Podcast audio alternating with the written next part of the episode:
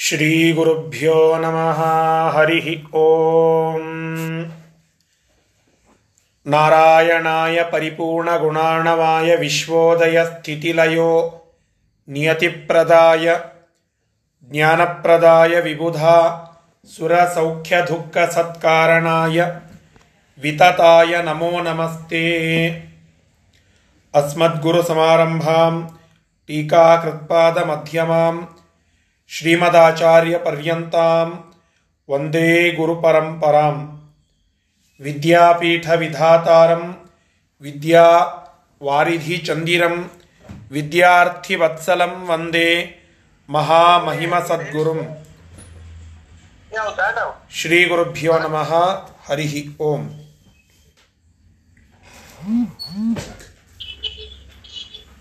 ನಿನ್ನೆ ದಿನ ನಾವು ತಾತ್ಪರ್ಯ ನಿರ್ಣಯದ ಮೊದಲನೇ ಅಧ್ಯಾಯದ ಕೆಲವು ಶ್ಲೋಕಗಳನ್ನು ಚಿಂತನ ಮಾಡಿದ್ದೇವೆ. ಆಚಾರ್ಯರು ಬಹಳ ಪ್ರಮುಖವಾಗಿ ಒಂದು ವಿಚಾರವನ್ನು ನಿರ್ಣಯ ಮಾಡಿ ತಿಳಿಸ್ತಾರೆ. ಸ್ವರೂಪತಃ ಶುದ್ಧನಾಗಿ, ಸಾತ್ವಿಕನಾಗಿ, ಪರಮಾತ್ಮನ ಭಕ್ತನಾಗಿರ್ತಕ್ಕಂತಹ ಒಬ್ಬ ವ್ಯಕ್ತಿ ಅಧರ್ಮವನ್ನ ಮಾಡಿದರೂ ಕೂಡ ಅದಕ್ಕೆ ಹಿನ್ನೆಲೆಯಾಗಿ ಒಂದು ಬಲವತ್ ಕಾರಣ ಇರುತ್ತದೆ. ಅದು ಮುಂದೆ ಅವನು ಭಕ್ತಿ ಮಾಡುವುದಕ್ಕೇನೆ ಪರ್ಯವಸಾನವಾಗಿ ಅವನಿಂದ ಭಕ್ತಿಯನ್ನು ಮಾಡಿಸಿ ಅವನು ಮುಕ್ತಿಯನ್ನು ಪಡೆಯುವಂತೆ ಮಾಡುತ್ತದೆ. ಆದರೆ ಸ್ವಾಭಾವಿಕವಾಗಿ ಒಬ್ಬ ವ್ಯಕ್ತಿ ಅಭಕ್ತನಾಗಿ ಇದ್ದರೆ, ಪರಮಾತ್ಮನ ದ್ವೇಷಿಯಾಗಿ ಇದ್ದರೆ, ಅವನು ಯಾವುದೋ ಒಂದು ಧರ್ಮ ಕಾರ್ಯವನ್ನು ಮಾಡಿದರೂ ಕೂಡ ಅದು ಪಾಪದಲ್ಲಿಯೇ ಪರ್ಯವಸಾನವಾಗ್ತದೆ. ಅವನು ಮುಕ್ತಿಯನ್ನು ಪಡೆಯೋದಕ್ಕೆ ಅದು ಸರ್ವಥಾ ಸಾಧನವಾಗೋದಿಲ್ಲ ಎಂಬುವ ಒಂದು ಸಂದೇಶವನ್ನು. ಧರ್ಮೋ ಭವತ್ಯಧರ್ಮೋಪಿ ಕೃತೋ ಭಕ್ತೈಸ್ತವಾಚ್ಯುತ ಪಾಪಂ ಭವತಿ ಧರ್ಮೋಪಿ ಯೋನ ಭಕ್ತೈ ಕೃತೋ ಹರೇ ಎಂಬುದಾಗಿ ಒಂದು ಸಂದೇಶವನ್ನು ಆಚಾರ್ಯರು ನಿನ್ನೆಯ ಶ್ಲೋಕದಲ್ಲಿ ನಮಗೆ ತಿಳಿಸಿಕೊಟ್ಟಿದ್ದಾರೆ. ಅದರ ಮುಂದಿನ ವಿಚಾರವನ್ನು ಇವತ್ತು ನಾವು ತಿಳಿಯಬೇಕು. ಕರ್ಮಧರ್ಮ ಸಂಯೋಗ, ಇವತ್ತು ಗೀತಾ ಜಯಂತಿ. ಆಚಾರ್ಯರು ಕೂಡ ಈ ಮುಂದಿನ ಶ್ಲೋಕದಲ್ಲಿ ಗೀತೆಯಲ್ಲಿ ಕೃಷ್ಣ ಪರಮಾತ್ಮ ಹೇಳಿದ ಒಂದು ಮಾತನ್ನೇ ಕೋಟ್ ಮಾಡುತ್ತಾ ಇದ್ದಾರೆ. ಗೀತೆಯ ಹಾರ್ದವನ್ನು ಯಥಾಮತಿಯಾಗಿ ನಾವೆಲ್ಲ ಸರಿಸುಮಾರು ಏಳೆಂಟು ತಿಂಗಳ ಪರ್ಯಂತವಾಗಿ ತಿಳಿದುಕೊಂಡಿದ್ದೇವೆ. ಅದನ್ನೆಲ್ಲ ವಿಶೇಷವಾಗಿ ಸ್ಮರಣ ಮಾಡೋಣ. ಕೃಷ್ಣ ಪರಮಾತ್ಮ ಯುದ್ಧ ಭೂಮಿಯಲ್ಲಿ ನಿಂತು ಕುತ್ಸಿತನಾಗಿದ್ದ ಅರ್ಜುನನಿಗೆ ಹುಮ್ಮಸ್ಸನ್ನು ಕೊಡುತ್ತಾ ಧರ್ಮಾಧರ್ಮಗಳ ನ್ಯಾಯ ಅನ್ಯಾಯಗಳ ವಿಶಿಷ್ಟ ಚರ್ಚೆಯನ್ನು ಮಾಡಿ ಅದನ್ನು ಶಾಸ್ತ್ರದ ಓರೆಗಲ್ಲಿಗೆ ಹಚ್ಚಿ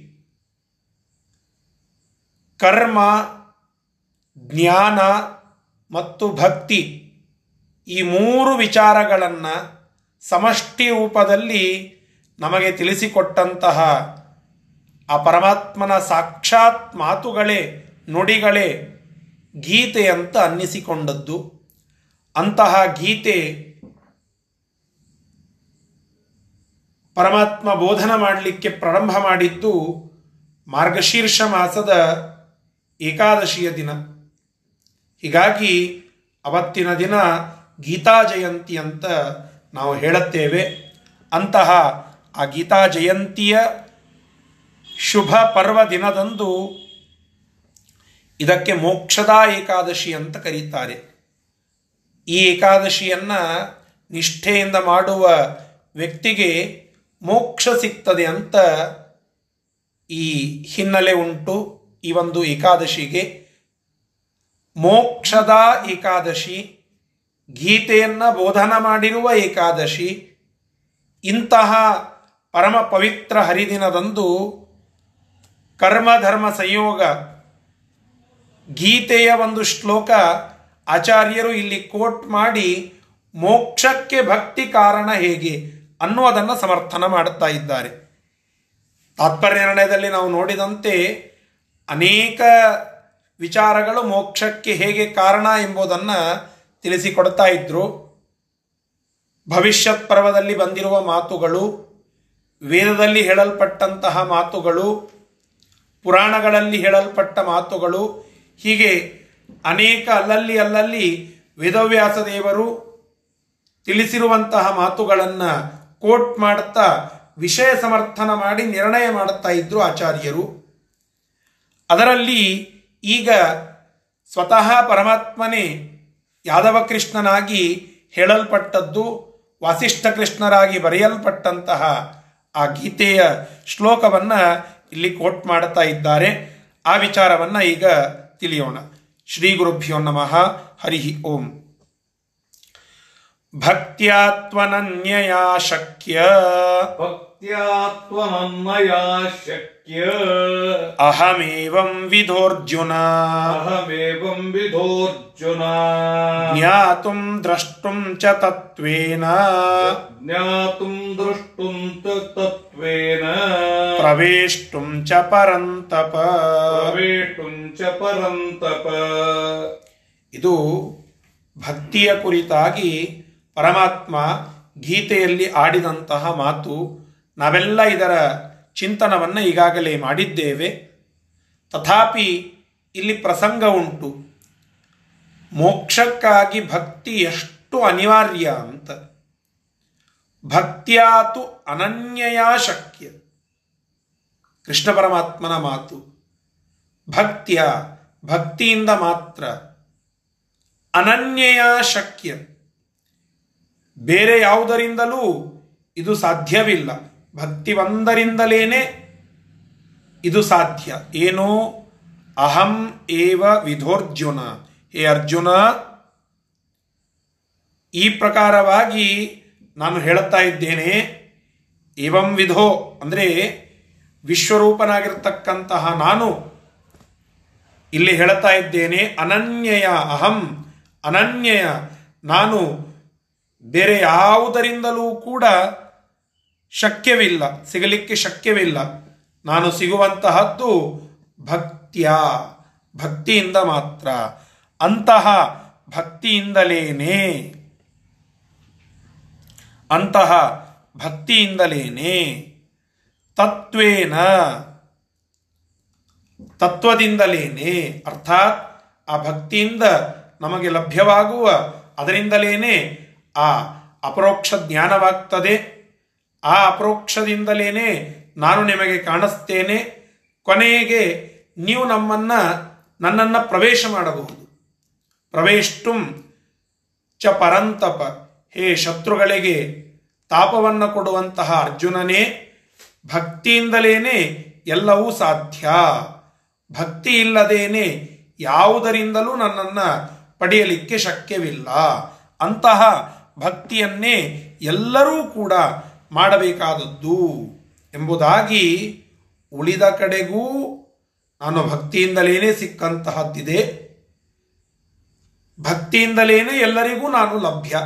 ಅದನ್ನು ಬಿಟ್ಟು ಬೇರೆ ಯಾವುದರಿಂದಲೂ ಸಾಧ್ಯವಿಲ್ಲ. ಭಕ್ತಿಯಿಂದಲೇ ನನ್ನನ್ನು ಜ್ಞಾತುಂ, ತಿಳಿಯಲಿಕ್ಕೆ ಸಾಧ್ಯ. ದ್ರಷ್ಟುಂ, ನೋಡಲಿಕ್ಕೆ ಸಾಧ್ಯ. ಪ್ರವೇಷ್ಟುಂ ಅಂದರೆ ನನ್ನನ್ನು ಪ್ರವೇಶ ಮಾಡಲಿಕ್ಕೆ, ಮೋಕ್ಷವನ್ನು ಪಡೆಯಲಿಕ್ಕೆ ಸಾಧ್ಯ.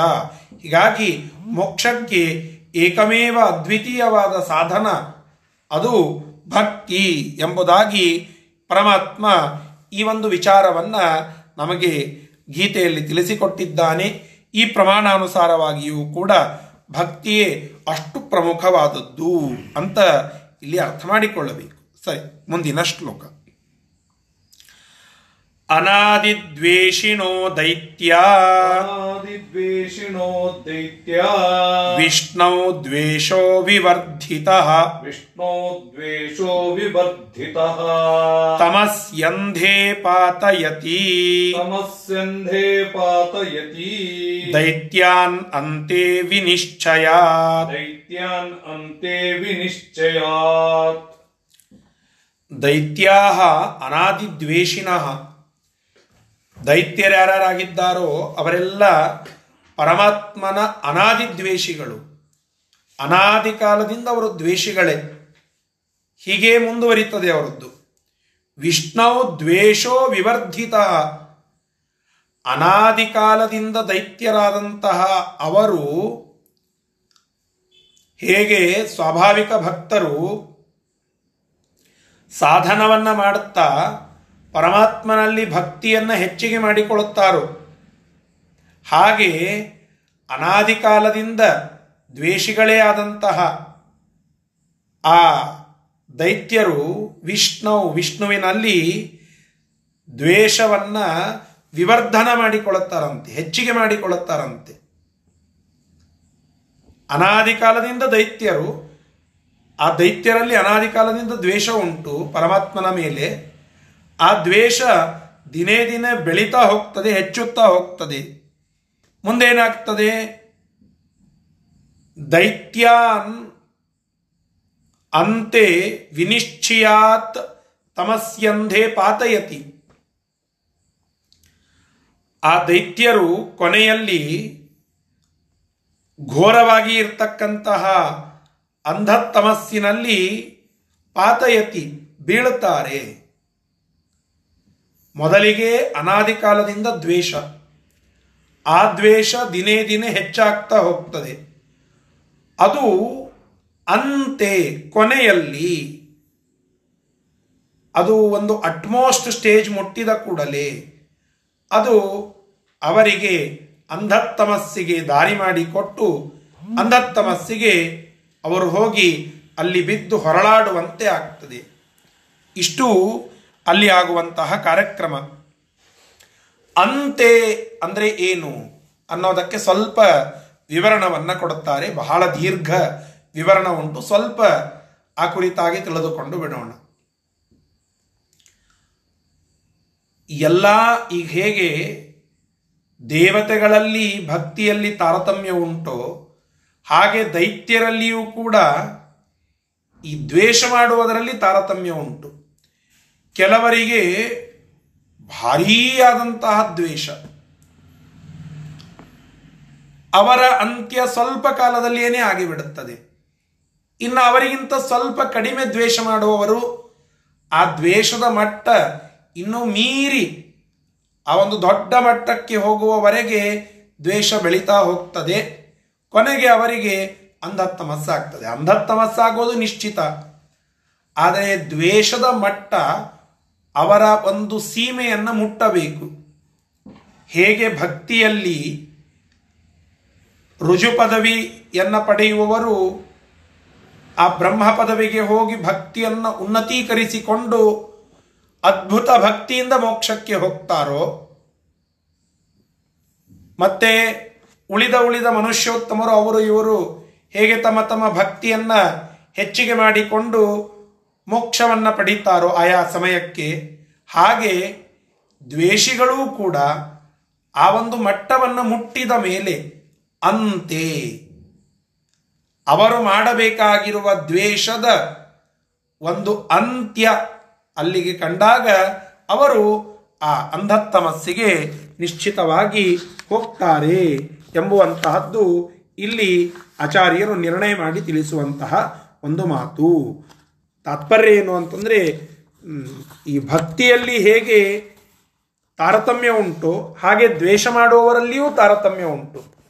ಭಕ್ತಿ ಮಾಡುವವರು ಹೇಗೆ ನಿಶ್ಚಿತವಾಗಿ ಮೋಕ್ಷಕ್ಕೆ ಹೋಗ್ತಾರೋ, ಹಾಗೆ ದ್ವೇಷ ಮಾಡುವವರು ಅಂತ್ಯಕಾಲದಲ್ಲಿ ನಿಶ್ಚಿತವಾಗಿ ಅಂಧತ್ತಮಸ್ಸಿಗೆ ಹೋಗಿಯೇ ಹೋಗ್ತಾರೆ ಎಂಬುದಾಗಿ ಇಲ್ಲಿ ನಮಗೆ ತಿಳಿಸಿಕೊಡ್ತಾ ಇದ್ದಾರೆ. ಮುಂದೆ. पूर्ण दुःखात्मको द्वेषः पूर्ण दुःखात्मको द्वेषः सोऽनन्तो ह्यवतिष्ठते। सोऽनन्तो ह्यवतिष्ठते। पतितानां तमस्यन्धे। पतितानां तमस्यन्धे। निःशेष सुखवर्जिते निःशेष सुखवर्जिते नोडि निःशेष सुखवर्जिते ತಮಸ್ಯಂಧೇ ಪತಿತಾನಾಂ ಪೂರ್ಣ ದುಃಖಾತ್ಮಕ ದ್ವೇಷ ಸೋನಂತೋ ಹಿ ಅವತಿಷ್ಠತೆ ಅಂತ ಅನ್ವಯ ಮಾಡಿಕೊಳ್ಳಬೇಕು. ನಿಶೇಷ ಸುಖವರ್ಜಿತೆ, ಸ್ವಲ್ಪವೂ ಸುಖವನ್ನ ಹೊಂದಲಿಕ್ಕೆ ಅಶಕ್ತರಾದ ತಮಸ್ಯಂದೇ ಪತಿತಾನ, ಅಂಧತ್ತಮಸ್ಸಿನಲ್ಲಿ ಬೀಳುವಂತಹ ಪೂರ್ಣ ದುಃಖಾತ್ಮಕ, ಸಂಪೂರ್ಣವಾಗಿ ದುಃಖಾತ್ಮಕರಾಗಿ ಇರುವಂತಹ, ದುಃಖ, ದುಃಖವನ್ನೇ ತುಂಬಿಕೊಂಡಿರುವಂತಹ ದ್ವೇಷ, ಅಂತಹ ಆ ದೈತ್ಯರ ದ್ವೇಷವು ಪರಮಾತ್ಮನಲ್ಲಿ ಸದಾಕಾಲ ಇರುವಂತಹದ್ದು. ಸದಾಕಾಲ ಅವರಿಗೆ ದ್ವೇಷ ಇರುವಂತಹದ್ದೇ. ಈಗ ಹೇಗೆ ಮೋಕ್ಷಕ್ಕೆ ಹೋದ ಮೇಲೂ ಮುಕ್ತಿಯನ್ನ ಪಡೆದ ಮೇಲೂ ಮುಕ್ತರಿಗೆ ದ್ವೇಷ ಸಾರಿ ಸುಖ ಅನ್ನುವಂತಹದ್ದು ನಿತ್ಯಾನಂದ ಸ್ವರೂಪವಾಗಿ ಇರುತ್ತದೋ, ಹಾಗೆಯೇ ಅಂಧತಮಸ್ಸಿಗೆ ಹೋದ ಮೇಲೂ ದೈತ್ಯರಿಗೆ ಪರಮಾತ್ಮನಲ್ಲಿ ದ್ವೇಷ ಸದಾಕಾಲ ಇರುತ್ತದೆ ಎಂಬುದು ಇಲ್ಲಿ ತಾತ್ಪರ್ಯ. ಎಂತಹ ದೈತ್ಯರು ಅನ್ಲಿಕ್ಕೆ ಇಷ್ಟೆಲ್ಲ ವಿಚಾರ. ನಿಶೇಷ ಸುಖವರ್ಜಿತೆ ಸ್ವಲ್ಪ ಸುಖವನ್ನೂ ಪಡೆಯಲಿಕ್ಕೆ ಅಶಕ್ತರಾದ ತಮಸ್ಯಂದೇ ಪತಿತಾನಾಂ. ಅಂಧತಮಸ್ಸಿನಲ್ಲಿ ಬಿದ್ದಾಗಲೂ ಕೂಡ ಪೂರ್ಣ ದುಃಖಾತ್ಮಕ, ಪೂರ್ಣವಾದ ದುಃಖವನ್ನು ಹೊಂದಿರುವ, ದ್ವೇಷವನ್ನು ಸದಾಕಾಲ ಮಾಡುವಂತಹ ಅವರು ಆ ಅಂಧತಮಸ್ಸಿನಲ್ಲೂ ದ್ವೇಷವನ್ನು ಮಾಡುತ್ತಾನೇ ಇರುತ್ತಾರೆ ಪರಮಾತ್ಮನ ಮೇಲೆ ಎಂಬುದು ಇಲ್ಲಿ ಈ ವಿಚಾರವನ್ನ ನಮಗೆ ತಿಳಿಸಿಕೊಡ್ತಾ ಇದ್ದಾರೆ. ಇನ್ನ ಭಾಗವತದ ಒಂದು ಶ್ಲೋಕದಲ್ಲಿ ನಾವು ಕೇಳುತ್ತೇವೆ. ನರಸಿಂಹದೇವರ ವಿಚಾರವನ್ನು ನಮಗೆ ತಿಳಿಸಿಕೊಡುವಂತಹ ಆ ಸ್ಕಂದದಲ್ಲಿ, ಸಪ್ತಮ ಸ್ಕಂದದಲ್ಲಿ ಒಂದು ವಿಶಿಷ್ಟ ಅಂಶವನ್ನು ತಿಳಿಸಿಕೊಡುತ್ತಾರೆ. ಒಂಬತ್ತು ವಿಧವಾಗಿ ಭಕ್ತಿಗಳಿವೆ ಅಂತ ಹೇಳಿ. ಶ್ರವಣಂ ಕೀರ್ತನಂ ವಿಷ್ಣೋಹೋ ಸ್ಮರಣಂ ಪಾದಸೇವನಂ ಎಂಬುವ ಶ್ಲೋಕದಲ್ಲಿ ಒಂಬತ್ತು ವಿಧವಾಗಿ ಭಕ್ತಿಯನ್ನು ತಿಳಿಸಿಕೊಡುತ್ತಾ ಇದ್ದಾರೆ. ಅದಕ್ಕೆ ಪರ್ಯಾಯವಾಗಿ, ಅಂದರೆ ಅದಕ್ಕೆ ಎಕ್ಸಾಕ್ಟ್ ಆಗಿ ಅಪೋಸಿಟ್ ಆಗಿ ಇರುವಂತಹ, ಅದರಂತೆ ಇರುವ ಒಂಬತ್ತು ವಿಧ ದ್ವೇಷ ಅದನ್ನು ಆಚಾರ್ಯರು ನಿರ್ಣಯ ಮಾಡಿ ಇಲ್ಲಿ ಹೇಳುತ್ತಾ ಇದ್ದಾರೆ. ಹೇಗೆ ಭಕ್ತಿಯಲ್ಲಿ ಒಂಬತ್ತು ವಿಧ ಇದೆಯೋ ಆ ಒಂಬತ್ತು ವಿಧ ಭಕ್ತಿಯನ್ನ ಮಾಡುವ, ಅದರಲ್ಲಿ ಪಕ್ವತೆಯನ್ನು ಸಾಧಿಸಿಕೊಳ್ಳುವ ಒಬ್ಬ ವ್ಯಕ್ತಿಗೆ ಮೋಕ್ಷ ಹೇಗೆ ಕಟ್ಟಿಟ್ಟ ಬುತ್ತಿಯೋ ಹಾಗೆ ಒಂಬತ್ತು ವಿಧವಾದ ದ್ವೇಷ ಉಂಟು. ಆ ದ್ವೇಷ ಮಾಡುವವನಿಗೆ ಮೋಕ್ಷ ಸರ್ವಥಾ ಸಿಗೋದಿಲ್ಲ. ಮತ್ತು ಅಂಧತಮಸ್ಸು ನಿಶ್ಚಿತವಾಗಿ ಇರುತ್ತದೆ. ಆ ಒಂಬತ್ತು ವಿಧವಾದ ದ್ವೇಷ ಯಾವುದು ಅಂತ ಕೇಳಿದರೆ ಇಲ್ಲಿ ಹೇಳುತ್ತಾ ಇದ್ದಾರೆ ಮುಂದಿನ ಎರಡು ಶ್ಲೋಕದಲ್ಲಿ. ಅದನ್ನು ನೋಡೋಣ ಈಗ. ಜೀವಾಭೇದೋ ನಿರ್ಗುಣತ್ವಂ. ಜೀವಾಭೇದೋ ನಿರ್ಗುಣತ್ವಂ. ಅಪೂರ್ಣ ಗುಣತಾ ತಥಾ. गुण गुणता तथा साम्याधिक्ये तदन्येषाम् साम्याधिक्ये तदन्येषाम् भेदस्तद्गत एव च भेदस्तद्गत एव च प्रादुर्भाव विपर्यासः प्रादुर्भाव विपर्यासः ತದ್ಭಕ್ತದ್ವೇಷ ಏವ ಚ भक्तद्वेष एव च ತತ್ಪ್ರಮಾಣಸ್ಯ ನಿಂದಾ ಚ प्रमाणस्य निन्दा च ದ್ವೇಷ ಏತೇಖಿಲಾ ಮತಾಃ द्वेषा एते किल मता ನೋಡಿ ಇವು ದ್ವೇಷದ ಅನೇಕ ವಿಭಾಗಗಳಂತೆ ಜೀವಾಭೇದ ಜೀವರಿಗೆ ಮತ್ತು ಪರಮಾತ್ಮನಿಗೆ ಅಭೇದವನ್ನು ತಿಳಿಯೋದು. ಇದೊಂದು ದ್ವೇಷಕ್ಕೆ ಬೇಕಾಗಿರುವ ಅಂಶ. ಅಂದರೆ ಪರಮಾತ್ಮನಲ್ಲಿ ನಾವು ದ್ವೇಷ ಮಾಡ್ತಾ ಇದ್ದೇವೆ ಅಂತಂದರೆ ಈ ರೀತಿಯಾದ ಚಿಂತನೆ ಇರುತ್ತದೆ. ನಾನು ಪರಮಾತ್ಮ ಒಂದೇ ಎಂಬುವ ಒಂದು ವಿಚಾರ ನಮ್ಮಲ್ಲಿ ಇರುತ್ತದೆ. ಈ ರೀತಿಯಾಗಿ ಇತ್ತು ಅಂದರೆ ನಾವು ಪರಮಾತ್ಮನನ್ನು ದ್ವೇಷ ಮಾಡುತ್ತಾ ಇದ್ದೇವೆ ಅಂತಲೇ ಅರ್ಥ. ಇನ್ನು ಮುಂದೆ, ನಿರ್ಗುಣತ್ವಂ, ಆ ಪರಮಾತ್ಮ ಯಾವ ಗುಣದಿಂದಲೂ ಕೂಡಿದವನಲ್ಲ. ಅವನು ಶೂನ್ಯ, ನಿರ್ಗುಣ, ನಿರಾಕಾರ ಎಂಬುದಾಗಿ ಚಿಂತನೆ ಮಾಡುತ್ತೇವೆ. ಶ್ರೀಮದಾಚಾರ್ಯರು ಕೂಡ ಪರಮಾತ್ಮನನ್ನ ನಿರ್ಗುಣ ಅಂತ ಹೇಳುತ್ತಾರೆ. ಆದರೆ ಅಲ್ಲಿ ಅರ್ಥ ಏನು ಹೇಳುತ್ತಾರೆ? ನಮ್ಮ ನಿಮ್ಮಂತೆ ಪ್ರಾಕೃತ ಗುಣಗಳಿಂದ ಕೂಡಿದವನು ಪರಮಾತ್ಮ ಅಲ್ಲ. ನಾವು ನಿರಾಕಾರ ಅಂತ ಹೇಳುತ್ತೇವೆ. ನಮ್ಮ ನಿಮ್ಮಂತೆ ಪ್ರಾಕೃತವಾದ ಕಣ್ಣು, ಕಿವಿ, ಮೂಗು, ತಲೆ ಇತ್ಯಾದಿಗಳನ್ನು ಹೊಂದಿದವನು ಪರಮಾತ್ಮನಲ್ಲ. ಆದ್ದರಿಂದ ನಿರಾಕಾರ. ಆದರೆ ಯಾವ ವ್ಯಕ್ತಿ ಪರಮಾತ್ಮನಿಗೆ ಅಪ್ರಾಕೃತಿಕವಾದ ಗುಣಗಳೂ ಇಲ್ಲ ಅಂತ ಚಿಂತನೆ ಮಾಡುತ್ತಾನೋ? ಅಪ್ರಾಕೃತಿಕವಾದ ಆಕಾರವೂ ಇಲ್ಲ ಅಂತ ಚಿಂತನೆ ಮಾಡುತ್ತಾನೋ, ಅವನು ಪರಮಾತ್ಮನ ದ್ವೇಷಿ. ಯಾವ ವ್ಯಕ್ತಿ ಪರಮಾತ್ಮ ಮತ್ತು ತಾನು ಒಂದೇ ಅಂತ ವಿಚಾರ ಮಾಡುತ್ತಾನೋ, ಅವನು ಪರಮಾತ್ಮನ ದ್ವೇಷಿ. ಜೀವಾಭೇದ ನಿರ್ಗುಣತ್ವಂ ಅಪೂರ್ಣ ಗುಣತಾ ತಥಾ. ಇನ್ನು ಕೆಲವರು ಪರಮಾತ್ಮನಲ್ಲಿ ಗುಣಗಳಿವೆ, ಆದರೆ ಪೂರ್ಣ ಅಲ್ಲ. ಅವನಲ್ಲೂ ಕೆಲವು ದೋಷಗಳಿವೆ. ಅವನು ಕೆಲವು ಚಿಂತಾ ಸಂತಾಪಾದಿ ದೋಷಗಳಿಂದ ಕೂಡಿದ್ದಾನೆ. ರಾಮನಾಗಿದ್ದಾಗ ಸೀತಾನ್ವೇಷಣೆಯಲ್ಲಿ ದುಃಖವನ್ನು ಹೊಂದಿದ್ದ ಅದೊಂದು ದೋಷ. ಕೃಷ್ಣನಾಗಿದ್ದಾಗ ಅನೇಕ ಬಾರಿ ಕಣ್ಣೀರನ್ನು ತೆಗೆದಿದ್ದಾನೆ. ಅನೇಕ ಬಾರಿ ದುಃಖವನ್ನು ತೋರ್ಪಡಿಸಿದ್ದಾನೆ. ಇವೆಲ್ಲ ಅವನ ದೋಷಗಳ ಸಂಕೇತ ಎಂಬುದಾಗಿ ಅಪೂರ್ಣ ಗುಣತ್ವವನ್ನು ಪರಮಾತ್ಮನಲ್ಲಿ ಯಾರು ಆರೋಪ ಮಾಡುತ್ತಾರೋ ಅಂತಹ ವ್ಯಕ್ತಿ. ತಥ ಹಾಗೆಯೇ ಸಾಮ್ಯಾಧಿಕ್ಕೆ ಸಾಮ್ಯ ಪರಮಾತ್ಮ ಮತ್ತು ನಾನು ಸಮ ಅಂತ ಅನ್ನೋದು. ಆಧಿಕ್ಯ ಅದಕ್ಕಿಂತ ಒಂದು ಸ್ಟೆಪ್ ಮೇಲೆ ಹೋಗಿ ನಾನು ಪರಮಾತ್ಮನಿಗಿಂತ ಅಧಿಕ. ಅಂತ ನಾಸ್ತಿಕರೇನಂತಾರಲ್ಲ, ಚಾರ್ವಾಕರು, ಅವರು. ತತ್ ಅನ್ಯೇಷಾಂ ಭೇದ.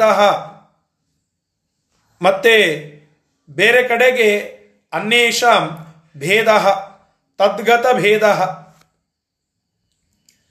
ಪರಮಾತ್ಮನಲ್ಲಿಯೇನೇ ಭೇದವನ್ನು ಎಣಿಸೋದು, ಅರ್ಥಾತ್ ಅವನ ರೂಪಗಳಲ್ಲಿ, ಅವನ ಅವಯವಗಳಲ್ಲಿ ಭೇದವನ್ನು ಕಾಣೋದು. ಇದು ದ್ವೇಷಕ್ಕೆ ಇರುವ ಒಂದು ವಿಧ, ದ್ವೇಷದಲ್ಲಿ ಇರುವಂತಹ ವಿಧ. ಪ್ರಾದುರ್ಭಾವ ವಿಪರ್ಯಾಸ. ಪರಮಾತ್ಮನ ಅವತಾರಗಳಲ್ಲಿ ವಿಪರ್ಯಾಸ, ತಪ್ಪಾದ ತಿಳುವಳಿಕೆ. ತಪ್ಪು ತಿಳುವಳಿಕೆಯನ್ನು ಮಾಡೋದು. ರಾಮ, ಏ ಅವನೇನೋ ಒಬ್ಬ ಸಾಮಾನ್ಯ ಮನುಷ್ಯ ಅಂತ ಅನ್ನೋದು. ಕೃಷ್ಣ, ಏ ಅವನೇನೋ ಒಬ್ಬ ಗೊಲ್ಲ ಅಂತ ಅನ್ನೋದು. ಬುದ್ಧ ಬೆತ್ತಲೆ ತಿರುಗಾಡಿದ ಒಬ್ಬ ಮನುಷ್ಯ ಅಂತ ಅನ್ನೋದು. ಮತ್ಸ್ಯ, ಏ, ಅವನೇನ್ರಿ ಮೀನ? ಮೀನಿಗೆ ಹೇಗೆ ಒಂದು ಕೂವಾಸನೆ ಇರುತ್ತದೋ ಅದರಂತೆ ಆ ಮೀನಾಗಿ ಅವತಾರ ಮಾಡಿದಾಗ ಅವನಿಗೂ ಅಂತಹದ್ದೇ ವಾಸನೆ ಅಂತ ಹೇಳಿ ಅನೇಕ ರೀತಿಯಾದ ವಿಭ್ರಮಗಳನ್ನು ಆರೋಪ ಮಾಡೋದು ಪರಮಾತ್ಮನ ಅವತಾರಗಳ ಚಿಂತನವನ್ನು ಸರಿಯಾಗಿ ಮಾಡದೇ ಇರುವುದು ಇದೇನಿದೆಯಲ್ಲ ಇದು ದ್ವೇಷದ ಒಂದು ವಿಧ ಅಂತ ಹೇಳುತ್ತಾರೆ. ಇನ್ನು ಕೊನೆಯಲ್ಲಿ ಮತ್ತೊಂದು ಹೇಳುತ್ತಾರೆ. ತದ್ಭಕ್ತ ದ್ವೇಷ ಏವಚ. ಇದು ಬಹಳ ಗಂಭೀರವಾದ ಒಂದು ವಿಚಾರ. ಪರಮಾತ್ಮನಲ್ಲಿ ದ್ವೇಷ ಮಾಡೋದು ಇದು ಒಂದು ಕಡೆ ಅಂತ ಆದರೆ ಪರಮಾತ್ಮನ ಭಕ್ತರಲ್ಲಿ ದ್ವೇಷ ಮಾಡೋದು. ಇದು ದ್ವೇಷದ ಒಂದು ವಿಧ. ವಿಷ್ಣು ಪ್ರೀತಿಗೆ ಪಾತ್ರರಾದ ವ್ಯಕ್ತಿಗಳಲ್ಲಿ ದ್ವೇಷ ಮಾಡೋದು. ವಿಷ್ಣುವಿನ ಭಕ್ತರು ಅಂತ ಅನ್ನಿಸಿಕೊಂಡ ಜನರಿಗೆ ತೊಂದರೆ ಕೊಡೋದು. ಇದು ಒಂದು ದ್ವೇಷ. ಇದು ನೇರವಾಗಿ ಅಂಧತ್ತಮಸ್ಸಿಗೆ ಹಾದಿ ಮಾಡಿಕೊಡುತ್ತದೆ. ಯಾವ ವ್ಯಕ್ತಿ ವಿಷ್ಣು ಪ್ರೀತಿಯನ್ನ ಪಡೆದಿರುವ ಭಕ್ತನಿಗೆ ತೊಂದರೆ ಕೊಡುತ್ತಾನು. ನಿಶ್ಚಿತವಾಗಿ ಅವನು ಅಂಧತ್ತಮಸ್ಸಿಗೆ ಹೋಗ್ತಾನೆ. ವಿಷ್ಣು ಪ್ರೀತಿಯನ್ನ ಪಡೆದಿರುವ ಭಕ್ತ ಮನಸ್ಸಿನಲ್ಲಿ ಮರಗುವಂತೆ ಮಾಡುತ್ತಾನೋ, ಅವನು ನಿಶ್ಚಿತವಾಗಿ ಅಂಧತ್ತಮಸ್ಸಿಗೆ ಹೋಗ್ತಾನೆ.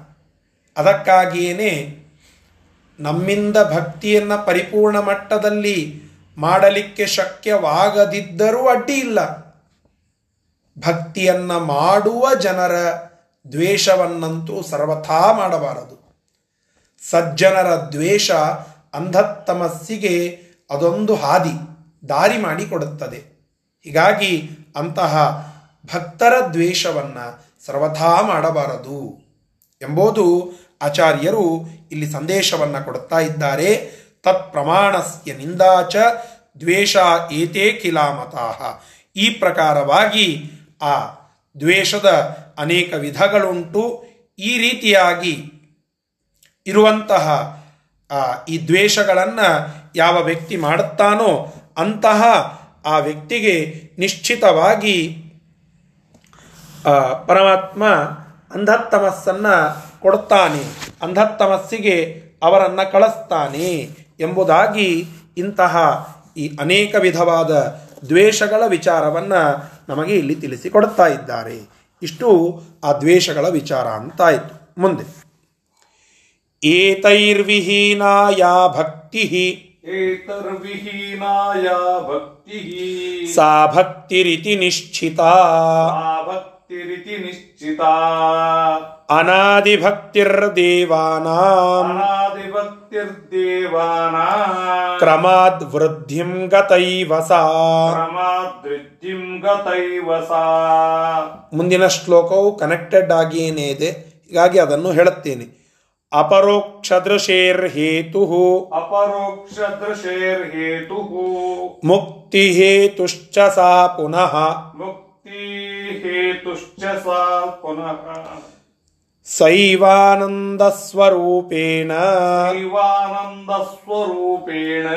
ನಿತ್ಯ ಮುಕ್ತೇಶು ತಿಷ್ಠತಿ ನಿತ್ಯ ಮುಕ್ತೇಶು ತಿಷ್ಠತಿ ಈ ಪ್ರಕಾರವಾಗಿ ಜೀವರಲ್ಲಿ ಅಭೇದವನ್ನ ನಿರ್ಗುಣತ್ವವನ್ನ ಅಪೂರ್ಣ ಗುಣತ್ವವನ್ನ ಸಾಮ್ಯವನ್ನ ಆಧಿಕ್ಯವನ್ನ ಪರಮಾತ್ಮನಲ್ಲಿಯೇನೇ ಅಭೇದ ಭೇದವನ್ನು ಮತ್ತು ಪ್ರಾದುರ್ಭಾವದಲ್ಲಿ ವಿಪರ್ಯಾಸವನ್ನು, ಅದರಂತೆ ಆ ಪರಮಾತ್ಮನ ಭಕ್ತರಲ್ಲಿ ದ್ವೇಷವನ್ನು, ನಿಂದಾ ಮಾಡುವಿಕೆಯನ್ನು ಇವೆಲ್ಲವನ್ನು ಯಾರು ಮಾಡುತ್ತಾರೋ, ಇವರನ್ನ ಬಿಟ್ಟು ಈ ಎಲ್ಲ ಗುಣಗಳಿಂದ ವಿಹೀನ, ದೂರನಾಗಿರುವಂತಹ ಏತೈಹಿ ವಿಹೀನ, ಇವುಗಳಿಂದ ದೂರವಾಗಿರುವಂತಹ ಯಾ ಭಕ್ತಿ ಯಾವ ಭಕ್ತಿಯಂತ ಇದೆಯೋ ಸಾ ಭಕ್ತಿ ಅಂತಹ ಭಕ್ತಿಯು ನಿಶ್ಚಿತವಾಗಿ ಭಕ್ತಿಯಂತ ಅನ್ನಿಸಿಕೊಳ್ಳುತ್ತದೆ ಈ ಎಲ್ಲ ದ್ವೇಷದಿಂದ ರಹಿತವಾದ ಭಕ್ತಿಯೇ ಭಕ್ತಿ. ಇದರಿಂದ ಸಮ್ಮಿಶ್ರವಾದ ಭಕ್ತಿ ಅದು ಭಕ್ತಿ ಅಲ್ಲ ಅನಾದಿ ಭಕ್ತಿ ದೇವಾನಾಂ. ದೇವತೆಗಳಲ್ಲಿ ಅನಾದಿ ಕಾಲದಿಂದ ಭಕ್ತಿ ಉಂಟು. ದೇವತೆಗಳು ಅಂದರೆ ಅಂತ ಅರ್ಥ. ದೇವತೆಗಳು ಮತ್ತು ಮನುಷ್ಯೋತ್ತಮರು ಅಂತಲೂ ತಾತ್ಪರ್ಯ. ಮುಕ್ತಿಯೋಗ್ಯರಾದಂಥವರು ಅಂತ ಅರ್ಥ. ಹೇಗೆ? ಹಿಂದೆ ಅನಾದಿ ಕಾಲದಿಂದ ದ್ವೇಷವುಳ್ಳವರು ದೈತ್ಯರು ಅಂತ ಹೇಳಿದರು. ಹಾಗೆಯೇ ಮೋಕ್ಷಯೋಗ್ಯರಾಗಿರುವವರು ಅನಾದಿ ಕಾಲದಿಂದ ಪರಮಾತ್ಮನಲ್ಲಿ ಭಕ್ತಿಯನ್ನು ಉಳ್ಳವರಾಗಿದ್ದಾರೆ. ಅದೇನಾಗ್ತದೆ ಮುಂದೆ? ಸಾಧನ ಹೆಚ್ಚಾಗ್ತಾ ಹೋದಂತೆ ಕ್ರಮಾತ್. ಕ್ರಮಾನುಸಾರವಾಗಿ ವೃದ್ಧಿಂಗತೈವ ಸಾ. ಆ ಭಕ್ತಿಯು ವೃದ್ಧಿಯಾಗ್ತಾ ಹೋಗ್ತದೆ. ಅನಾದಿ ಕಾಲದಿಂದ ಭಕ್ತಿ ಇರ್ತದೆ ಭಕ್ತಿ ಹುಟ್ಟೋದು ಅಂತ ಇಲ್ಲ. ಅನಾದಿ ಕಾಲದಿಂದ ಇದೆ. ಆ ಭಕ್ತಿ ವೃದ್ಧಿಯಾಗ್ತಾ ಹೋಗ್ತದೆ. ಬೆಳೀತಾ ಹೋಗ್ತದೆ ಕ್ರಮಾನುಸಾರವಾಗಿ. ಅದು ಅಪರೋಕ್ಷ ದೃಶೇಹೆ ಅದು ಅಪರೋಕ್ಷ ಜ್ಞಾನಕ್ಕೆ ಕಾರಣವಾಗ್ತದೆ. ಆ ಭಕ್ತಿಯಿಂದ ಅಪರೋಕ್ಷ ಜ್ಞಾನ ಬರುತ್ತದೆ ಅದಕ್ಕೆ ಹೇತುವಾಗ್ತದೆ ಅದು. ಮುಂದೆ ಆ ಪರಿಪಕ್ವ ಭಕ್ತಿಯೇ ಮುಕ್ತಿ ಹೇತುವಾಗ್ತದೆ ಮುಕ್ತಿಗೆ ಕಾರಣವಾಗ್ತದೆ. ಅಂತಹ ಒಂದು ವಿಧದಲ್ಲಿ ಮೋಕ್ಷಕ್ಕೆ ಯೋಗ್ಯರಾಗುವ ಜೀವರು ಮುಕ್ತಿಯನ್ನು ಪಡೀತಾರೆ. ಅಂದರೆ ಇಷ್ಟೇ ಕಾರ್ಯಕ್ರಮ ಅಲ್ಲಿ ಮೋಕ್ಷ ಯೋಗ್ಯತೆ ಉಳ್ಳವರು ಸ್ವಾಭಾವಿಕ ಭಕ್ತಿಯನ್ನು ಹೊಂದಿರುತ್ತಾರೆ. ತಾವು ಮಾಡುವ ಸಾಧನಗಳೆಲ್ಲ ಕ್ರಮವಾಗಿ ಪಕ್ವವಾದಂತೆ ಭಕ್ತಿ ಬೆಳೀತಾ ಹೋಗ್ತದೆ. ಆ ಭಕ್ತಿ ಇನ್ನೂ ಬೆಳೆದಂತೆ ಅಪರೋಕ್ಷ ಜ್ಞಾನವಾಗ್ತದೆ. ಆ ಅಪರೋಕ್ಷ ಜ್ಞಾನದಿಂದ ಮತ್ತೆ ಪರಿಪಕ್ವತೆ ಬೆಳೆದಾಗ ಅಲ್ಲಿ ಮೋಕ್ಷ ಆ ಭಕ್ತಿಗೆ ಫಲರೂಪವಾಗಿ ಸಿಗ್ತದೆ ಸ ಏವ ಆನಂದ ಸ್ವರೂಪೇಣ ನಿತ್ಯ ಮುಕ್ತೇಶು ತಿಷ್ಟತಿ ದೈತ್ಯರಲ್ಲಿ ಹೇಗೆ ಅಂಧತ್ತಮಸ್ಸಿಗೆ ಹೋದ ಮೇಲೂ ದ್ವೇಷ ಇನ್ನೂ ಅವರಲ್ಲಿ ಅಡಗಿರುತ್ತದೋ, ಹಾಗೆ ಸಜ್ಜನರು ಮೋಕ್ಷ ಪಡೆದಾದ ಮೇಲೂ, ಮುಕ್ತರಾದ ಮೇಲೂ ಭಕ್ತಿಯನ್ನು ಹೊಂದಿರುತ್ತಾರೆ. ಹೇಗೆ ಅಂತಂದರೆ ಅವರ ಆನಂದ ಸ್ವರೂಪವಾಗಿ ನಮ್ಮಲ್ಲಿ ಹೇಗೆ ಒಂದು ಬಿಡಿಸಲಾಗದ ಗುಣ ಉಂಟು ಸ್ವಭಾವ ಅಂತ, ಹಾಗೆ ಮುಕ್ತರಿಗೆ ಆ ಭಕ್ತಿ ಸ್ವಭಾವವೇ ಆಗಿಬಿಡುತ್ತದೆ. ಸ್ವಭಾವ ಸಿದ್ಧವಾಗಿ ಆ ಭಕ್ತಿ ಅಲ್ಲಿ ಇರುತ್ತದೆ. ಅದು ಹೇಗೆ ಸ್ವಲ್ಪ ಎಕ್ಸ್ಪ್ಲೇನ್ ಮಾಡಿ ಅಂತ ಕೇಳಿದರೆ ಉದಾಹರಣೆ ಕೊಡುತ್ತಾರೆ ಆಚಾರ್ಯರು ಮುಂದಿನ ಶ್ಲೋಕದಲ್ಲಿ. ಏನು ಹೇಳುತ್ತಾರೆ ನೋಡಿ.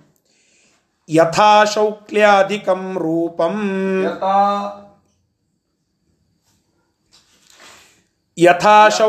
ಯಥಾಶ್ಲೌಕ್ಯಾದಿಕಂ ರೂಪಂ ಗೋರ್ಭವತ್ತೇವ ಸರ್ವದಾ ಗೋರ್ಭವತ್ತೇವ ಸರ್ವದಾ ಸುಖಜ್ಞಾನಾದಿಕಂ ರೂಪಂ ಸುಖಜ್ಞಾನಾದಿಕಂ ರೂಪಂ ಏವಂ ಭಕ್ತೇರ್ನ ಚಾನ್ಯಥಾ ಏವಂ ಭಕ್ತಿರ್ನ ಚಾನ್ಯತಾ ಭಕ್ತೈವ ತುಷ್ಟಿಂ ಅಭ್ಯೇತಿ ಭಕ್ತೇವ ತುಷ್ಟಿಂ ಅಭ್ಯೇತಿ तुष्टिम् अभ्येति। ವಿಷ್ಣುರ್ನಾನೇನ केनचित्। ಸ ಏವ स ಚ ಏವ च। ಚ ಭಕ್ತಿಸ್ತತ್ರೈಕ ಕಾರಣಂ ಭಕ್ತಿಸ್ತತ್ರೈಕ ಕಾರಣಂ ನೋಡಿ ಯಥಾ ಯಾವ ರೀತಿಯಾಗಿ ಶೌಕ್ಲ್ಯಾಧಿಕಂ ರೂಪಂ. ಬಿಳಿ ಬಣ್ಣದ ರೂಪವನ್ನು ಹೊಂದಿರುವಂತಹ ಗೋರ್ಭವತಿ, ಆ ಆಕಳು ಅಂತ ಏನಿರ್ತದೋ ಆ ಆಕಳಿಗೆ ಶೌಕ್ಲ್ಯಾದಿಗಳು. ಈಗ ಶುಕ್ಲತ್ವ, ಒಂದು ಬಿಳಿತನ ಅಂತ ಇದೆ. ಅದರಂತೆ ಅದಕ್ಕೆ ಸಾಸ್ನಾದಿಮತ್ವ ಅಂತ ಇರುತ್ತದೆ. ಏನು ಸಾಸ್ನಾದಿಮತ್ವ ಅಂದರೆ? ಗಂಗೆ ದೊಗಲು ಅಂತ ಕರೀತೇವಲ್ಲ ಆಕಳಿಗೆ ಅದಕ್ಕೆ ಸಾಸ್ನಾದಿಮತ್ವ ಅಂತ ಕರೀತೇವೆ. ಅದು ಆಕಳಿನಲ್ಲಿ ಬಿಟ್ಟು ಬೇರೆ ಎಲ್ಲೂ ಕಾಣಿಸೋದಿಲ್ಲ. ಅಂತಹ ಗಂಗೆ ದೊಗಲು ಇರುವಿಕೆ, ಬಿಳಿತನ, ಈ ರೂಪ, ಇದೆಲ್ಲ ಬೇರ್ಪಡಿಸದ ಗುಣಗಳು. ಆಕಳದ್ದು ಹಾಗೆ ಮುಕ್ತರಲ್ಲಿ ಇರುವ ಬೇರ್ಪಡಿಸದ ಸ್ವಭಾವ ಯಾವುದು ಅಂತಂದ್ರೆ ಅದು ಭಕ್ತಿ. ಅನ್, ಅದು ಈ ಆನಂದ ಸ್ವರೂಪದಂತೆ ಅದು ಒಂದು ಸ್ವರೂಪವೇ ಆಗಿಬಿಡುತ್ತದೆ ಅವರಿಗೆ. ಭಕ್ತಿ ಅದು ಸ್ವರೂಪ. ಅಂತಹ ಸ್ವರೂಪವನ್ನು ಹೊಂದಿದಂಥವರು ಆಗ್ತಾರೆ ಆ ಜ್ಞಾನಿಗಳು. ಮುಕ್ತವ, ಮುಕ್ತಿಯನ್ನು ಪಡೆದಂತಹ ಮುಕ್ತರು. ಸುಖ ಜ್ಞಾನಾಧಿಕಂ ರೂಪಂ ಏವಂ. ಭಕ್ತೇ ನಚ ಅನ್ಯಥ ಆ ಭಕ್ತರಿಗೆ ಅದೊಂದು ಸುಖಜ್ಞಾನ ಸ್ವರೂಪದಂತೆ ಆಗಿಬಿಡುತ್ತದೆ. ಯಾವುದು ಭಕ್ತಿ? ಭಕ್ತೈವ ತುಷ್, ತುಷ್ಟಿಂ ಅಭ್ಯೇತಿ. ಆ ಭಕ್ತಿಯಿಂದಲೇ ಶ್ರೇಷ್ಠವಾದಂತಹ ಮೋಕ್ಷ, ಅದು ಸಿಗುವಂತಹದ್ದು. ಮತ್ತೆ ವಿಷ್ಣು ನ ಅನ್ನೇನ ಕೇನಚಿತ. ಆ ಪರಮಾತ್ಮನು ಸಂತೋಷವನ್ನು ಪಡೋದು. ಪರಮಾತ್ಮನ ಪ್ರೀತಿ, ತುಷ್ಟಿ, ಅದು ನಮಗೆ ಸಿಗುವಂತಹದ್ದು ಭಕ್ತ್ಯೈವ. ಭಕ್ತಿಯಿಂದಲೇನೆ ಹೊರತು ನ ಅನ್ನೇನ ಕೇನಚಿತ ಬೇರೆ ಯಾವ ಉಪಾಯದಿಂದಲೂ ನಮಗೆ ಆ ಪರಮಾತ್ಮನ ಪ್ರೀತಿ ಲಭಿಸದು. ಪರಮಾತ್ಮನ ಪ್ರೀತಿ ನಮಗೆ ಬೇಕು ಅಂತಾದರೆ ಅದಕ್ಕೆ ಮುಖ್ಯ ಕಾರಣ ಭಕ್ತಿಯೇ. ಸ ಏವ ಮುಕ್ತಿದಾತಾಚ ಅದುವೇ ಮುಕ್ತಿಯನ್ನ ಕೊಡುವಂತಹದ್ದು. ಭಕ್ತಿಯೇ ಮುಕ್ತಿದಾತ. ಭಕ್ತಿ ತತ್ರೈಕ ಕಾರಣ. ಆ ಮೋಕ್ಷಕ್ಕೆ ಭಕ್ತಿಯೇ ಮುಖ್ಯ ಕಾರಣ. ತಾತ್ಪರ್ಯ ಎಲ್ಲ ನೋಡಿದಾಗ ಏನು ನಿರ್ಣಯ ಮಾಡ್ತಾ ಇದ್ದಾರೆ ಆಚಾರ್ಯರು ಅಂದರೆ, ಭಕ್ತಿಯೇ ಮುಕ್ತಿಯನ್ನು ಕೊಡುವಂತಹದ್ದು ಮುಕ್ತಿಗೆ ಭಕ್ತಿಯೇ ಮುಖ್ಯ ಕಾರಣ. ಇಷ್ಟು ಇಲ್ಲಿರುವಂತಹ ಒಂದು ಸಂದೇಶ. ಸರಿ. ಈ ಭಕ್ತಿ ಮತ್ತೆಲ್ಲೆಲ್ಲಿ ಯಾವ ಯಾವ ರೀತಿಯಿಂದ ಉಪಯುಕ್ತ ಅಂತ ಕೇಳಿದರೆ ಮುಂದೆ ಅದನ್ನು ಹೇಳುತ್ತಾ ಇದ್ದಾರೆ. ಬ್ರಹ್ಮಾದೀನಾಂ ಚ ಮುಕ್ತಾನಾಂ. ಬ್ರಹ್ಮಾದೀನಾಂ ಚ ಮುಕ್ತಾನಾಂ. ತಾರತಮ್ಯೇತು ಕಾರಣಂ. ತಾರತಮ್ಯೇತು ಕಾರಣಂ. ತಾರತಮ್ಯ ಸ್ಥಿತಾನಾದಿ ತಾರತಮ್ಯಂ ಸ್ಥಿತಾನಾದೀರ್ ನಿತ್ಯ ಭಕ್ತಿರ್ನ ಚೇತರತ. ನಿತ್ಯ ಭಕ್ತಿರ್ನ ಚೇತರತ.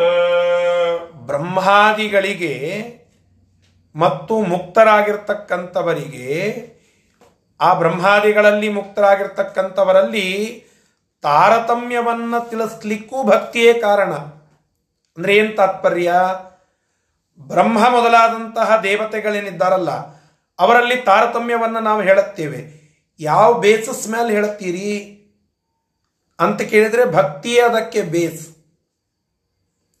ಬ್ರಹ್ಮದೇವರಲ್ಲಿ ಯಾವ ಮಟ್ಟದ ಭಕ್ತಿ ಇದೆಯೋ ಆ ಮಟ್ಟದ ಭಕ್ತಿ ಅವರಿಗಿಂತ ತಳಗಿನ ಕಕ್ಷೆಯಲ್ಲಿ ಇರುವ ದೇವತೆಗಳಲ್ಲಿ ಇಲ್ಲ. ಅದೇ ಪ್ರಕಾರವಾಗಿ ಮುಕ್ತರಲ್ಲಿ. ಮುಕ್ತರಾಗಿರ್ತಕ್ಕಂಥವರಲ್ಲಿಯೂ ಶ್ರೇಷ್ಠರು ಬಹಳ ಭಕ್ತಿಯನ್ನು ಹೊಂದಿದ್ದಾರೆ. ಅವರಿಗಿಂತ ತಳಗಡೆ ಇರುವವರು ಕೆಳಮಟ್ಟದ ಭಕ್ತಿಯನ್ನು ಹೊಂದಿದ್ದಾರೆ. ನಮ್ಮ ನಿಮ್ಮವ ನಮ್ಮ ನಿಮ್ಮವರಲ್ಲಿ ಹೇಗೆ ಒಂದು ಭಕ್ತಿ ಇದೆಯೋ ಅದಕ್ಕಿಂತ ಕೋಟಿ ಪಟ್ಟು ಹೆಚ್ಚಿನ ಭಕ್ತಿ ದೇವತೆಗಳು ಹೊಂದಿದ್ದಾರೆ. ತಥಾಪಿ ತಥಾಪಿ, ಆ ದೇವತೆಗಳಲ್ಲಿಯೇ ತಾರತಮ್ಯ ಉಂಟಲ್ಲ.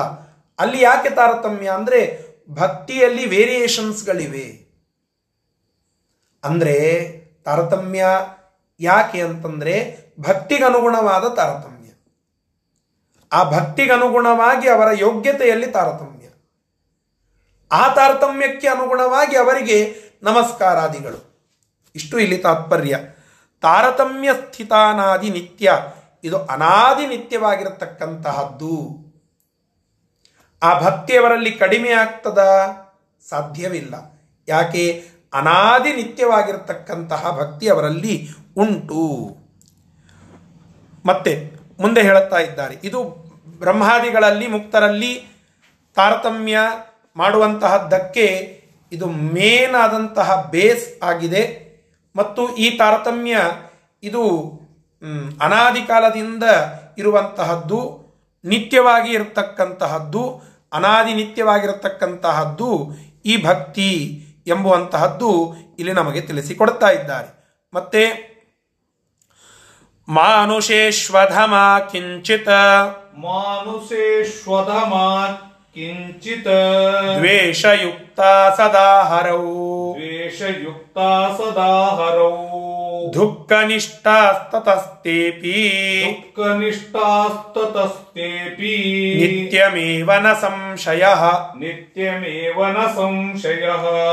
ಅದರಂತೆ ಅಧಮರಾಗಿರ್ತಕ್ಕಂತಹ ಮನುಷ್ಯರಲ್ಲಿ ಅಂದ್ರೆ ಯಾರೋ ತಮೋಯೋಗ್ಯರು ಅಂತ ತಾತ್ಪರ್ಯ. ಮಾನುಷೇಶ್ವಧಮಾಹ. ಅಧಮರಾಗಿರುವ ಮನುಷ್ಯರಲ್ಲಿ ತಾತ್ಪರ್ಯ, ದಾನವರಲ್ಲಿ ದೈತ್ಯರಲ್ಲಿ ಅಂತ. ಅಂತಹ ಅವರಲ್ಲಿ ತಮೋಯೋಗ್ಯರಾಗಿರತಕ್ಕಂಥವರಲ್ಲಿ ಕಿಂಚಿತ್ ದ್ವೇಷಯುಕ್ತ ಸದಾ ಹರವು ಹರವು ಕಿಂಚಿತ್ ದ್ವೇಷಯುಕ್ತ ಸದಾ. ಸದಾಕಾಲ ಶ್ರೀಹರಿಯಲ್ಲಿ ಸ್ವಲ್ಪವಾದರೂ ಅವರು ದ್ವೇಷವನ್ನು ಹೊಂದಿದವರೇ ಆಗಿರುತ್ತಾರೆ. ದುಃಖ ನಿಷ್ಠಾ ತತಃ ತೇ ಅಪಿ ದುಃಖ ನಿಷ್ಠರಾಗಿರತಕ್ಕಂತಹ ಅವರಲ್ಲಿ ನಿತ್ಯಮೇವ ನ ಸಂಶಯ. ಸದಾಕಾಲ ಸ್ವಲ್ಪವಾದರೂ ದ್ವೇಷ ಇದ್ದೇ ಇರ್ತದೆ. ಅಂಧತಮಸ್ಸಿಗೆ ಯೋಗ್ಯರಾಗಿರುವ ತಮೋ ಯೋಗ್ಯರಲ್ಲಿ ಸ್ವಲ್ಪವಾದರೂ ಶ್ರೀಹರಿಯನ್ನ ದ್ವೇಷಿಸಬೇಕು ಅನ್ನುವ ಭಾವ ಇದ್ದೇ ಇರುತ್ತದೆ ಯಾಕೆಂದರೆ ಅದು ಅವರ ಸ್ವಭಾವ. ಆ ಸ್ವಭಾವ ಹಾನಿ ಆಗೋದೇ ಇಲ್ಲ. ಹೇಗೆ ಸ್ವಾಭಾವಿಕ ಸಜ್ಜನರಲ್ಲಿ ಭಕ್ತಿ ಅನ್ನುವಂತಹದ್ದು ಸ್ವಭಾವವೇ ಆಗಿದೆಯೋ, ಹಾಗೆ ದುಷ್ಟರಾಗಿರುವ, ಅಧಮರಾಗಿರುವ ತಮೋಯೋಗ್ಯರಾಗಿರುವಂಥವರಲ್ಲಿ ಶ್ರೀಹರಿಯಲ್ಲಿ ದ್ವೇಷ ಸದಾಕಾಲ ಅವರಲ್ಲಿ ಸ್ವಲ್ಪವಾದರೂ ಇದ್ದೇ ಇರುತ್ತದೆ ಎಂಬುವಂತಹದ್ದು ಈ ಶ್ಲೋಕದ ಒಂದು ತಾತ್ಪರ್ಯ. ಮತ್ತೆ ಮಧ್ಯಮರು ಮಿಶ್ರರು ಅವರ ಹೇಗಿರುತ್ತದೆ ಅಂತನ್ನೋದನ್ನು ಮುಂದಿನ ಶ್ಲೋಕ ನಮಗೆ ತಿಳಿಸಿಕೊಡ್ತಾ ಇದೆ. ಅದೊಂದು ಶ್ಲೋಕವನ್ನು ನೋಡೋಣ. ಮಧ್ಯಮ ಮಿಶ್ರಭೂತತ್ವಾತ್ ಮಧ್ಯಮಾ ವಿಸ್ರಭೂತತ್ವಾ ನಿತ್ಯಂ ಮಿಶ್ರಫಲಾ ಸ್ಮೃತಾ ನಿತ್ಯಂ ಮಿಶ್ರಫಲ ಸ್ಮರತಾ ಕಿಂಚಿತ್ ಭಕ್ತಿಯುತ ನಿತ್ಯಂ. ಕಿಂಚಿತ್ ಭಕ್ತಿಯುತಾ ನಿತ್ಯಂ. ಉತ್ತಮಾಸ್ತೇನ ಮೋಕ್ಷಿಣಃ. ಉತ್ತಮಾಸ್ತೇನ ಮೋಕ್ಷಿಣಃ. ಇನ್ನು ಮಧ್ಯಮರು ಅಂದರೆ ಮಿಶ್ರ ಫಲವನ್ನ ಹೊಂದಿದಂಥವರು. ಅರ್ಥಾತ್ ರಾಜಸರು ಅಂತ ತಾತ್ಪರ್ಯ ಇಲ್ಲಿ. ಅಂತಹ ಮಿಶ್ರರಾಗಿರುವಂತಹ ಜನರಿಗೆ, ಆ ಮಧ್ಯಮ ಜನರಿಗೆ ಮಿಶ್ರಭೂತತ್ವಾತ್ ಮಿಶ್ರಭೂತತ್ವಾತ್ ಅಂದರೆ ಇಲ್ಲಿ ಅರ್ಥವನ್ನು ಬರೀತಾರೆ. ಯಾರೋ ಜನಾರ್ದನ ಭಟ್ಟರು ಬರೀತಾರೆ. ಏನಂತ ಹೇಳುತ್ತಾರೆ ನೋಡಿ. ಮಿಶ್ರಭೂತತ್ವಾತ್ ಅಂದರೆ ಏನು? ವಿಷ್ಣೋ ಉತ್ಕರ್ಷೆ ಸಂದೇಹವತ್ವಾದ ಅವರಿಗೆ ಪೂರ್ಣ ಗೀತೆಯಲ್ಲಿ ಇದನ್ನೆಲ್ಲ ಚಿಂತನೆ ಮಾಡಿದ್ದೇವೆ ನಾವು. ಅವರಿಗೆ ಪೂರ್ಣವಾಗಿ ಪರಮಾತ್ಮನಲ್ಲಿ ದ್ವೇಷ ಇರೋದಿಲ್ಲ. ಆದರೆ ಪರಮಾತ್ಮನು ಸರ್ವೋತ್ತಮನೋ ಅಲ್ಲವೋ ಅನ್ನುವುದರಲ್ಲಿ ಸಂದೇಹ ಇರ್ತದಂತೆ. ಇವರಿಗೆ ಮಿಶ್ರಭೂತರು ಅಂತ ಕರೀತೇವೆ. ಅಂತಹ ಮಿಶ್ರಭೂತರಾಗಿರುವಂತಹ ಆ ರಾಜಸರಿಗೆ ಸಂದೇಹ ಇರುವಂತಹ ರಾಜಸರಿಗೆ ನಿತ್ಯಂ ಮಿಶ್ರಫಲಾಹ. ಅವರಿಗೆ ನಿತ್ಯವೂ ಮಿಶ್ರಫಲಾಹ. ಮಿಶ್ರಫಲ ಅಂತಂದ್ರೆ ಏನು? ಮಿಶ್ರಫಲ ಅಂತಂದ್ರೆ ಇಲ್ಲಿ ಬರೀತಾರೆ, ಸ್ವರ್ಗ, ನರಕ ಭೂಪ್ರಾಪ್ತಿ ರೂಪ ಫಲ ಅಂತ ಹೇಳಿ. ಅವರಿಗೆ ಸ್ವಲ್ಪ ಪುಣ್ಯ ಮಾಡಿದ್ರೆ ಸ್ವರ್ಗ, ಪಾಪ ಮಾಡಿದ್ರೆ ನರಕ, ಇಲ್ಲದಿದ್ರೆ ಮತ್ತೆ ಅವೆಲ್ಲದರ ಲೆಕ್ಕ ಮುಗಿದ ಮೇಲೆ ಮತ್ತೆ ಭೂ, ಹೀಗೆ ಇಲ್ಲಿಯೇ ಸುತ್ತಾಡುವಂತಹ ಫಲ ಸ್ಮೃತಾಹ ಹೇಳಲ್ಪಟ್ಟಿದೆ. ಕಿಂಚಿತ್ ಭಕ್ತಿಯುತ ನಿತ್ಯಂ ಉತ್ತಮಾಸ್ತೇನ ಮೋಕ್ಷಿಣ ಸದಾ ಸ್ವಲ್ಪವಾದರೂ ಭಕ್ತಿಯನ್ನ ಹೊಂದಿರುವಂತವರಾಗಿದ್ದರೆ ಮೋಕ್ಷವನ್ನ ಅವರು ಪಡೀತಾರೆ. ಯಾರು ಭಕ್ತಿಯನ್ನ ಹೊಂದದೆ ಸಂದೇಹವುಳ್ಳ ಮಿಶ್ರರಾಗಿದ್ದಾರೋ ಅವರಿಗೆ ಮೋಕ್ಷ ಇಲ್ಲ.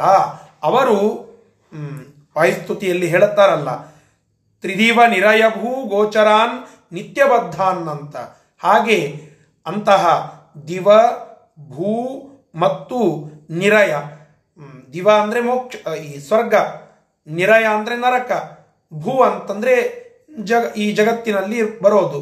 ಇಂತಹ ಸ್ವರ್ಗ, ನರಕ ಮತ್ತು ಭೂಪ್ರಾಪ್ತಿ ಫಲದಿಂದ ಮಿಶ್ರ ಫಲವನ್ನ ಉಳ್ಳಂತವರಾಗ್ತಾರೆ. ಮುಕ್ತಿ ಯೋಗ್ಯರಾದಂಥವರು ಸ್ವಲ್ಪ ಭಕ್ತಿಯನ್ನ ಮಾಡುತ್ತಾ ಅದನ್ನೇ ವೃದ್ಧಿ ಮಾಡಿಕೊಂಡು ಮೋಕ್ಷಕ್ಕೆ ಹೋಗ್ತಾರೆ. ತಮೋಯೋಗ್ಯರು ದ್ವೇಷವನ್ನೇ ಹೆಚ್ಚಿಗೆ ಮಾಡುತ್ತಾ ಅವರು ಅಂಧತ್ತಮಸ್ಸಿಗೆ ಹೋಗ್ತಾರೆ ಎಂಬುವ ಈ ಒಂದು ವಿಚಾರವನ್ನು ಈ ಶ್ಲೋಕ ನಮಗೆ ತಿಳಿಸಿಕೊಡ್ತಾ ಇದೆ. ಮತ್ತೆ ಮುಂದೆ ಅನೇಕ ವಿಚಾರಗಳಿವೆ. ಅವುಗಳನ್ನು ನಾಳೆಯ ದಿವಸ ಮುಂದುವರಿಸೋಣ. ಶ್ರೀ ಕೃಷ್ಣಾರ್ಪಣಮಸ್ತು ಹರಯೇ ನಮಃ.